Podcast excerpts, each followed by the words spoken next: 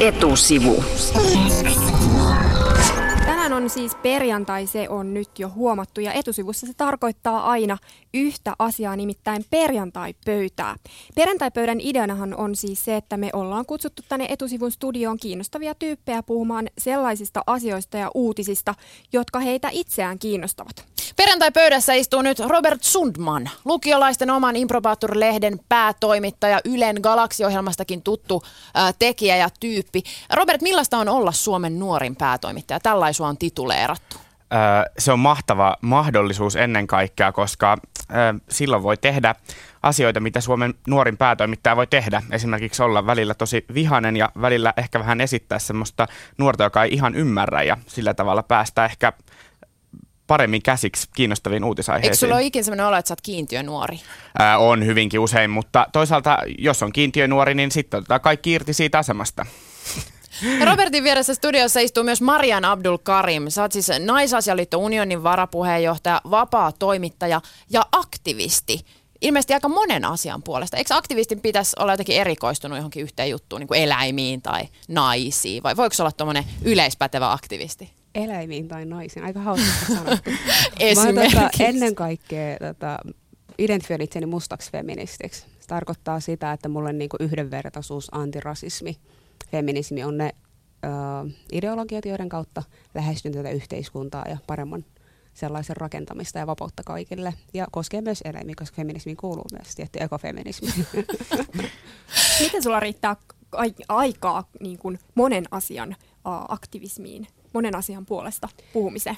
Ähm, no kun se on silleen, okei, voidaan puhua monta eri asiaa. Että tota, niinhän se on ollut perinteistä, että on eläinoikeusliike ja on feministit ja on antirasistit ja on queer-liike ja on vammaisliike ja näin.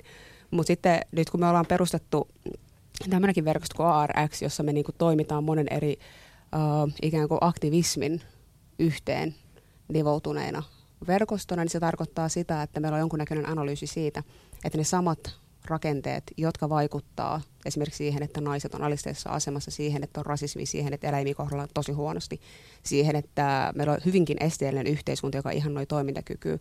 Ja kun on ne samat mekanismit, niin silloin niin kuin myös se vastarinta ja sen yhtenäistyminen va, niin kuin vaikuttaa siihen, että miten me voidaan saada yhdenvertainen yhteiskunta. Yleäks. Robert, turhauttaako koskaan tehdä lehteä lukiolaisille, kun kaiken maailman nuorisobarometrit ja tutkimukset kertoo, että nuoria ei oikeastaan kiinnosta yhteiskunnallinen vaikuttaminen ja asiat tuolla ylipäätään?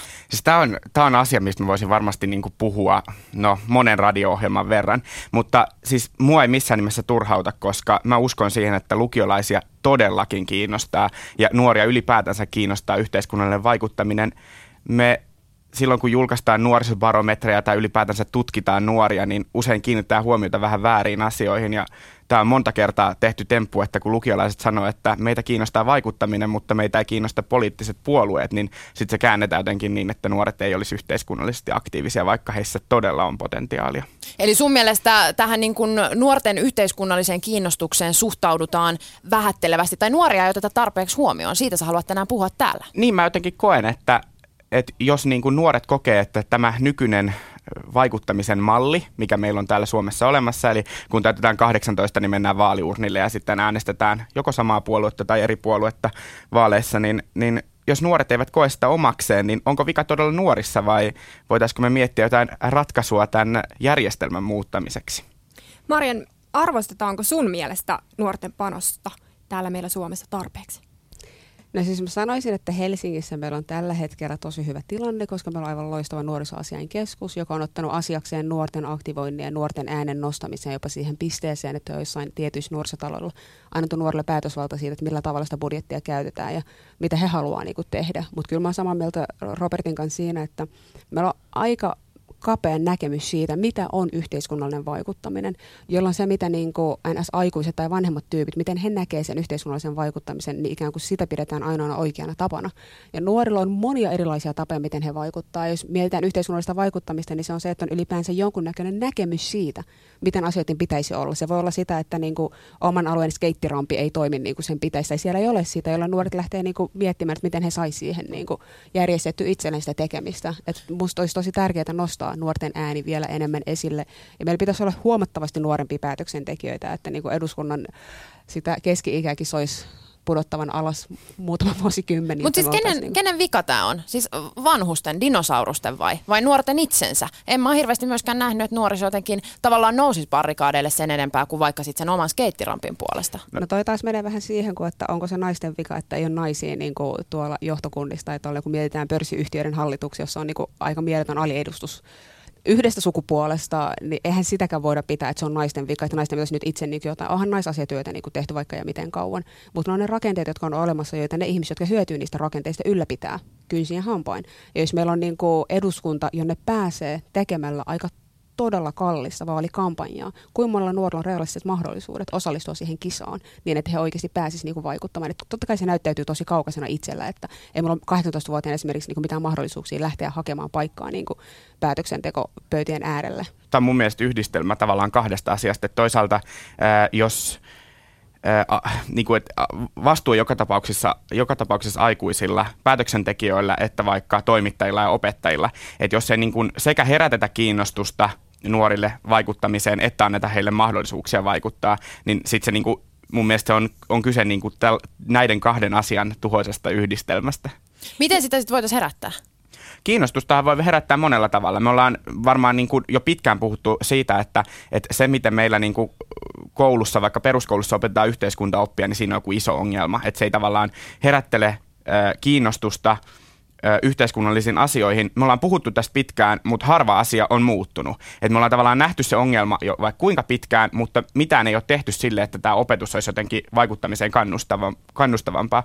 Ja mun mielestä myös niin kuin vaikuttamisen paikkojen täytyy olla lähempänä sitä opetusta. Et jos mietitään sitä yhteiskuntaopin tuntia, joka tulee silloin 15-vuotiaana, ensimmäinen vaikuttamisen paikka on – silloin kun vaalit tulee ja satut olemaan täysikäinen. Ei se ole kaikilla edes sinä vuonna, kun täyttää 18, vaan se voi olla paljon myöhemminkin. Niin kyllä se on mun mielestä niin kuin huono yhdistelmä, koska jos sulle motivaatio herää 15-vuotiaana, niin sit, jos sä et pysty käyttämään sun valtaa vielä siinä vaiheessa mihinkään, niin kyllä se niin kuin mun mielestä on ihan ymmärrettävää, että sit se niin kuin kiinnostus rapautuu. Eli johtuuko sun mielestä tavallaan meidän huono äänestysprosentti osittain siitä, että nuoret eivät pääse osallistumaan ja vasta sitten kun se täysi-ikäisyys tulee, niin sitten ei oikein kiinnosta eikä tiedetä, että mitä pitäisi tehdä? Ö, osittain varmaan sen takia näin voisin. Mutta jos miettii, miettii vaikka tuota journalismia, niin eikö sekin ole sellainen asia, että et, et, et tavallaan nuori ei ehkä kiinnosta vaikka uutiset, sanotaan näin. Mm. Ei kiinnosta hirveästi uutiset, koska ne ei kosketa niiden elämää. Mutta siinä vaiheessa, kun ihminen, ihminen tota, menee naimisiin, hommaa asuntolainan, koiran ja jonkun punaisen mökin jostain, on tavallaan on siinä, siinä elämässä, joista myös uutiset kertovat. Siis mm. kyllähän niin kuin, siinä vaiheessa alkaa kiinnostaa vaikka uutistarjonta, kun niissä käsitellään niitä asuntolainakorkoja. Niin eikö tavallaan voida vaan venata siihen, että, että ne nuoret on sen ikäisiä, kyllä, kyllä se kiinnostus journalismia kohtaan sitten siinä vaiheessa tulee. Mutta kun journalismikin on niin monenlaista, että jos tavallaan uutiset ei kiinnosta, niin se on, se on niinku tavallaan tietty harmi, mutta eikö me voida silloin ottaa se haasteena, että mitä jos tehtäisiin sellaista journalismia, yhteiskunnallista journalismia, joka voisi kiinnostaa nuoria. Ja tavallaan se, mitä se on, niin sehän vaatii tavallaan tutkimusta. Se vaatii sitä, että keskustellaan nuorten kanssa aika pitkään siitä, että mikä kiinnostaa, ja lähdetään sitten tekemään. Lähdetään tekemään semmoisia niin journalistisia tuotoksia. Mutta niin, se on tietysti aikaa vievää, resursseja vievää ja vaatii niin kuin intohimoa ja kiinnostusta ja sitä ei tietystikään kaikilla toimittajilla ole. Mä tapasin tällä viikolla Ressun lukion nuoria ja he valittelivat nimenomaan sitä, että nuoret eivät näy mediassa ja eikä oteta niitä nuoria itseään äh, huomioon eikä nuoret saa tuoda niitä omia asioita esiin. Marja, mitä mieltä sä oot? Pitäisikö nuorten päästä enemmän tekemään niitä äh, omista asioistaan kertovia uutisia? Ehdottomasti. Siis mun mielestä nuorille pitäisi antaa mahdollisimman paljon valtaa. Ja siis nuoret, kun me puhutaan siitä, että nuoret on aina niin kuin sille, että kauheita, että ei mun aikana nuoret tehneet sitä ja tätä, niin tosiasia on se, että meillä on tänä päivänä Suomessa ehkä kunnollisimmat nuoret, mitä meillä on ikinä ollut, mikä on ehkä vähän myös huolestuttavaa, koska kyllä nuorena pitää pystyä sekoilemaan ja vähän kokeilemaan rajoja ja miettiä, että niin kuin, mitä musta voi tulla ja näin. Että niin kuin, pitää olla mahdollisuuksia myös mokata. Ja silloin kun me niinku uutisoidaan ja kerrotaan nuorista, nehän on tosi usein niinku kohteena. Ne on ne ryhmä, mistä me puhutaan ja hyvin usein me puhutaan nuorista aika negatiivisessa mm. Ja sitten jos siitä vielä ottaa niinku ne nuoret, jotka kasvaa tässä yhteiskunnassa niin, että he eivät täytä tiettyjä normeja, jossa on rodullistettuja nuoria, jossa on etnistä, etnisiin vähemmistöihin kuuluvia nuoria, jossa on kielivähemmistöjä, jossa on seksuaalista sukupuolivähemmistöjä ja muuta, niin nämä nuoret joutuu vielä syvemmällä siihen marginaaliin. Ja sitten kun katsoo sitä keskustelua, mitä käydään heistä ilman, että he on läsnä siinä keskustelussa, niin kyllähän se luo sellaisen niin kuin asetelman, jossa niin kuin se ihminen ei koe, että tämä on jotenkin niin kuin mun myös asia, johon mun kannattaisi lähteä mukaan. Että se on mieluummin silleen, että okei, noi tyypit nyt puhuu minusta, ne ei tiedä musta mitään, mutta että... Siitä, mitä, mitä Reetta sanoi aikaisemmin, niin mun mielestä huomaa hyvin sen, että ajatellaan niitä punaisia tupia ja perunamaita, jotenkin ajatellaan, että nuoret on tulevaisuudessa aikuisia, mutta nuoret on nyt nuoria. Että mm. kyllä se niinku sillä, että mitä on tällä hetkellä, niin silloin myös arvo ja älyttömän suuri merkitys. Ja siitä pitää ottaa se potentiaali irti. Niin ja Etusivus... sanomasta, että niinku, teistä kasvaa hyviä päätteitä tai jotain, vaan silleen, että nähdä, että olette jo nyt niitä hyviä tyyppejä niin tekemään niitä ratkaisuja. Yleäks. Maren, sä haluat puhua perjantaipöydässä tasa-arvoisesta avioliittolaista ja siitä, miten tästä tasa-arvoiseen ja avioliittolakiin tähtäävästä kansalaisaloitteesta puhutaan ää, mediassa. Mikä sua siinä oikein ärsyttää? Um, tuota noin, aloitetaan heti, mikä ärsyttää. Ei, siis eilen liikku tota, sosiaalisessa mediassa itse asiassa teidän äh, Lafkan päällikkö tasossa oleva ihmisen kommentti siitä, että tasa-arvoisesta puhuminen luo positiivisia mielikuvia. Ja no totta kai rupeaa miettimään, että niin kuin, kun mä oon aktivisti vähän monen, monenkin kysymyksen, niin sitten miettii, että mistä ihmisryhmistä voidaan puhua, että on niin kuin tasa-arvoisempi kuin toiset. Ja sitten jos ihmiset hakee niin kuin samoja mahdollisuuksia, mitä on jo olemassa – saman yhteiskunnan kansalaisilla, niin millä tavalla se luo positiivisia mielikuvia?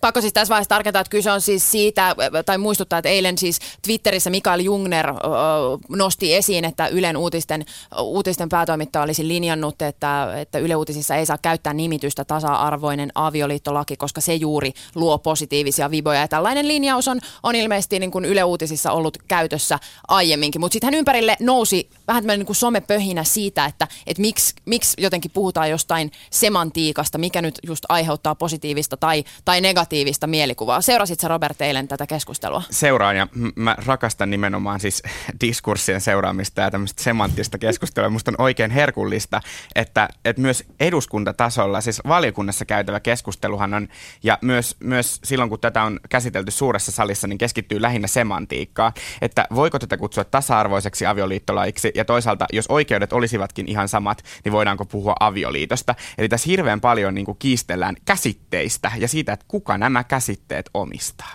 Niin mä mietin tätä eilen illalla, että meneekö tässä se äh, se, että mikä nimitys nyt on oikein ja mitä saa käyttää, mikä käsite on nyt se hyvä ja sopiva, niin meneekö tässä nyt tavallaan se koko asia sen käsite sopan alle, että mitä tässä nyt käytetään?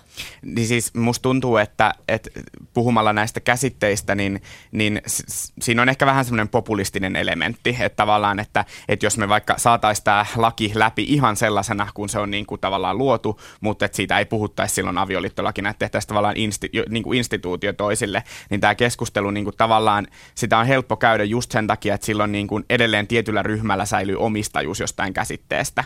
Ja se on siis hauskaa, tai tavallaan niin kuin surkuhupaisaa seurattavaa, että miten niin kuin tällaisista asioista kiistellään. Mutta onko tämä niin, avioliitto, koko tämä niin avioliitto tavallaan asia jotenkin, jotenkin nyt myös niin kuin vääristänyt keskustelua tasa-arvosta, kun puhutaan vaikka seksuaalivähemmistöistä? No siis kyllähän tässä niin kuin alle hautautuu yksi on toinenkin kysymys. Että jos miettii niin kuin marginalisoituja vähemmistöjä, että kuin monella on realistiset mahdollisuudet ylipäänsä edes niin kuin miettiä sitä avioliittoa, niin aika monella se on vielä aika kaukainen haave.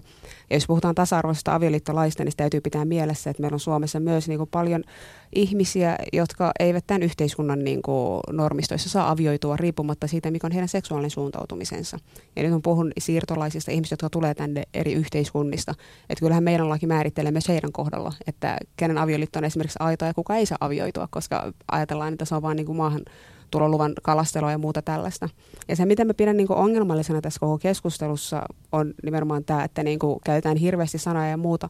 Jos tulee mieleen, että tässä on eräänlaista niin kuin oliko se norjalainen psykologi, joka määritteli tämmöiset häskätekniikker, niin kuin tämmöiset niin vallankäytön tekniikat, joissa kun nostaa joku aihe pöydälle, sen sijaan, että siitä aiheesta puhutaan, niin aletaan puhua kaikkea muuta sen aiheen niin kuin sivulta, jotta sitä itse asiaa ei päästä käsittelemään. Mutta eikö nyt syypä on Mikael Jungner, joka nosti tämän koko aiheen eilen Twitterissä esille, vaikka itse äänesti tuota tasa-arvoisen avioliittolain puolesta ää, lakivaliokunnassa, mutta hän tavallaan nyt kiinnitti huomion tämmöiseen epäkohtaan, joka ei, ei sinänsä itse aiheen puolesta ole merkityksellinen, vaikka onkin merkityksellinen sen kautta, että minkälaista minkälaista yhteiskunnallista keskustelua käydään, koska totta kai Yle Uutiset on määrittäjä no, siinä, miten asioista puhutaan. Minun mielestä kyllä Jungner saa paiskata tavallaan, koska niin kuin, vaikka puhuttaisiin tästä niin kuin semanttisesta kysymyksestä, niin niin kauan kuin mediat käyttää sanaa homoliitto tai homoliittolaki, niin niin kauan niitä saa paiskata ihan niin kuin millä tavalla Eiks tahansa niin minun siis sanoa? Ei todellakaan homoliittolaki, mikä se on, ei sellaista ole tänne tuomassa. Sukupuolineutraali avioliitto, onko se teidän lempari? No, eh, mun, mun lempari on tasa-arvoinen avioliittolaki. Sukupuolineutraali nyt voi olla semmoinen niin hyvä kompromissi, mutta älkää nyt ainakaan puhuta homoliitoista, koska eihän me olla luomassa mitään lakia homoliitoista, vaan tämä kansalaisaloitehan on tuomassa avioliiton mahdolliseksi myös samaa sukupuolta oleville pareille. Ja siis tästä täytyy pitää mielessä, että Mikael Jungner on istuva kansanedustaja toistaiseksi vielä. Ja hän nosti kysymyksen, joka liittyy valtion omistamaan yleisradioon, jossa niin kuin Atte Jääskeläinen twi- twiittasi, mä luin itse sen Twitterin, missä hän sanoi, että niin kuin, tämän tasa-arvoinen termin käyttö luo positiivisia mielikuvia, eivätkä he halua ottaa kantaa. Ja tämä oli se syy, minkä takia niin kuin, tätä termiä vältellään. Ja sitten miettii, mikä on Ylen missio ja arvot ja tehtävä ja kaikkea, että niin kuin rakennetaan yhdenvertaisesti niin kuin monikulttuurista yhteiskuntaa ja sitten kuitenkaan ajatellaan, että tasa-arvosta puhuminen luo mielikuvia, joita ei haluta luoda, koska me emme voi niin kuin, asettua tämän tai tämän puolelle. Eikä tässä ole kysymys siitä, että on kaksi jengiä, koska niin kuin, mä en näe ihmisoikeuskysymyksiä minään harmaana alueena, jossa pitää jotenkin miettiä, että tässä on vielä jo- joku osa ihmiskunnasta, jota ei voida loukata. Vaan kyse on siitä, että joko me haetaan sitä yhdenvertaista yhteiskuntaa tai me haetaan fasistista yhteiskuntaa näin jyrkästi sanottuna. Ne on ne Jolloin jengit. niin kuin, no siis tavall- miten sä, voit määr- mi- miten sä luot sen harmaan alueen niin kuin yhdenvertaisuuden suhteen? Että onko me niinku silleen, että okei Marian, sä oot about yhdenvertainen kuin niinku tämä kaveri tässä, mutta sä oot vähän vähemmän arvoinen. Että tässä on joku tietty harmaa alue, että kaikkien mielestä niin kuin huivipäinen mustanainen ei kuitenkaan ole ihan yhtä hyvä kuin valkoinen mies. Niin kuin voidaanko me lähteä tähän diskurssiin? Ei, mun mielestä ei missään nimessä. Kaikille kuuluu yhdenvertaiset oikeudet. Ja niistä pitää pystyä keskustelemaan. Ja silloin mä en näe, että tasa-arvo on millään tavalla positiivisia mielikuvia luova termi, jota pitää välttää, jotta joku ryhmä ei tule loukatuksi. Ja tässä tämä ryhmä, jota ei haluta loukata, on ennen kaikkea nämä patakonservatiiviset tahot, jotka on käyttäneet aika hurjaakin kieltä joistain ihmisryhmistä. Yleäks. Meillä on vieraana Robert Sundman, lukiolaisten Improbaattor-lehden päätoimittaja sekä Marial, Marian Abdul Karim, aktivisti, vapaa toimittaja ja Naisasialiitto Unionin varapuheenjohtaja. Me ollaan kysytty tänään päivän kysymyksessä, että hyysätäänkö Suomessa kännäjiä. Sulla on vielä hetki aikaa käydä vastaamassa yleäks.fi-sivulla. Sieltä löytyy Southboxi, mihin voit jättää kommentin ja siihen perustelut. Voit myös kommentoida Twitterissä hashtagillä etusivu. Ja nyt kysytään päivän kysymykseen vastauksia meidän perjantaipöydän vieraalta. Niin, mitä mieltä te olette? Suhtaudutaanko Suomessa äh, juopottelijoihin liian hellällä kädellä? Siis hyysätäänkö Suomessa kännäjiä, Robert? Voi vitsi, kun ei tarvitsisi vastata tähän No kysymykseen. nyt on pakko. Ää, siis jos on pakko vastata jotain, niin vastaan, että äm, kyllä. Ää, ei välttämättä niin, että hyysätään, mutta siitä olen kyllä samaa mieltä, että kännäämiseen suhtaudutaan hyvin myötämielisesti. Entä Marian? Mä sanoisin, että tilanteessa Suomessa, jossa niin kuin päihdevalistus on siinä jamassa, missä se on, jossa meillä ei ole mahdollisuuksia ihmisille hirveästi niin kuin kuntoutua päihderiippuvuuksista ja muuta, jossa meillä on voimakas alkoholikulttuuri, niin musta hyysätä on kauhea sana käyttää tässä tilanteessa. Et mä uskon itse siihen, että jos ihminen on huonossa kunnossa ja tarvii apua, niin kyllä sen pitää sitä apua saada.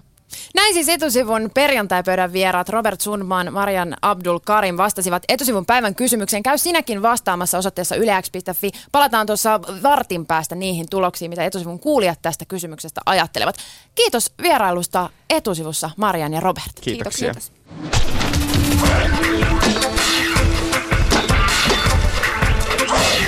Etusivu.